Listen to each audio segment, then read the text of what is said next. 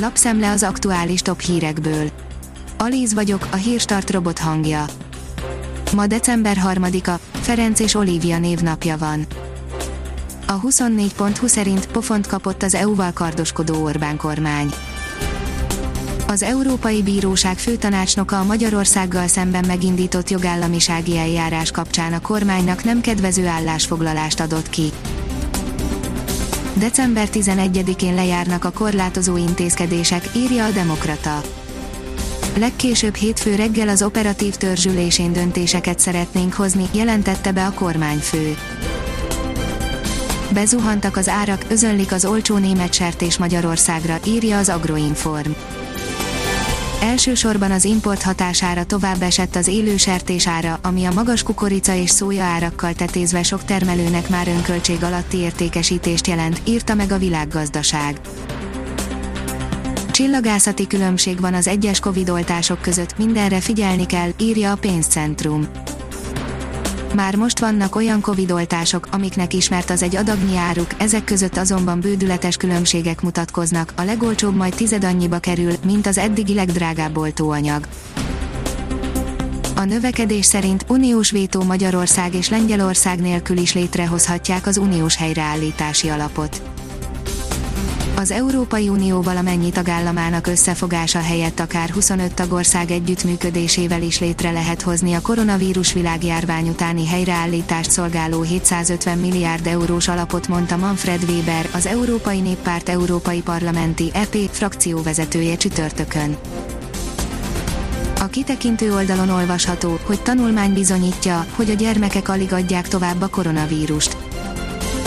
Egy több hónap adatait feldolgozó spanyol tanulmány szerint a koronavírusban szenvedő gyermekek mindössze 8%-a továbbította a fertőzést a családjának, a Valdebron kórház kutatói szerint ezek az eredmények megmagyarázzák, miért nem történt nagyobb járványkitörés az iskolákban. A 444.hu oldalon olvasható, hogy elhunyt nagy grófó. Koronavírusos volt, és már jobban lett, a család azt remélte, hogy ezen a héten hazavihetik a kórházból az az én pénzem írja, panel, 1 millió forintos négyzetméter árisakat. Budapesten a Pók utcai lakótelepen egy 27 négyzetméteres lakást valaki 29 millió forintért vett meg, mutatjuk, hogy egyébként a panelpiacon hol mekkorák az átlagárak, a felújítási támogatások szakértők szerint újabb lökést adhatnak a panelpiacnak.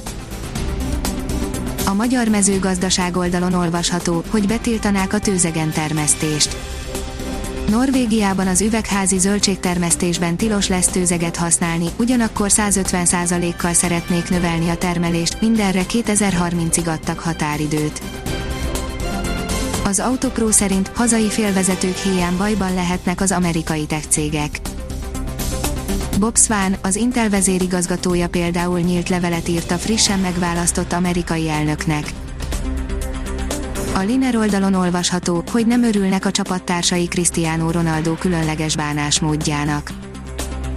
Nem lépett pályára Cristiano Ronaldo a hétvége folyamán a Serie A újonc Benevento elleni mérkőzésen, ami mindenki nagy meglepetésére egy-egyes döntetlennel zárult, kritikák keresztüzét előidézve Andrea Pirlo, a Juventus menedzserének irányába. A kiderül írja, kitavaszodik az idő a hétvégére az esős, kellemetlen időjárást okozó mediterrán ciklon elvonulását követően még enyhébb hullámok érkeznek a Kárpát-medencébe, a hétvégén a délkeleti megyékben a 15 fokot is megközelítheti a hőmérséklet. A Hírstart friss lapszemléjét hallotta.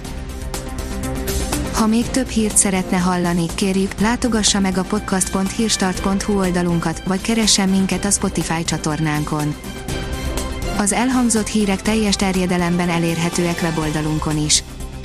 Ha weboldalunkon hallgat minket, az egyel korábbi adás lejátszása automatikusan elindul, beállíthatja, hogy az összes korábbi adás, vagy csak az aktuális tematika hírei következzenek.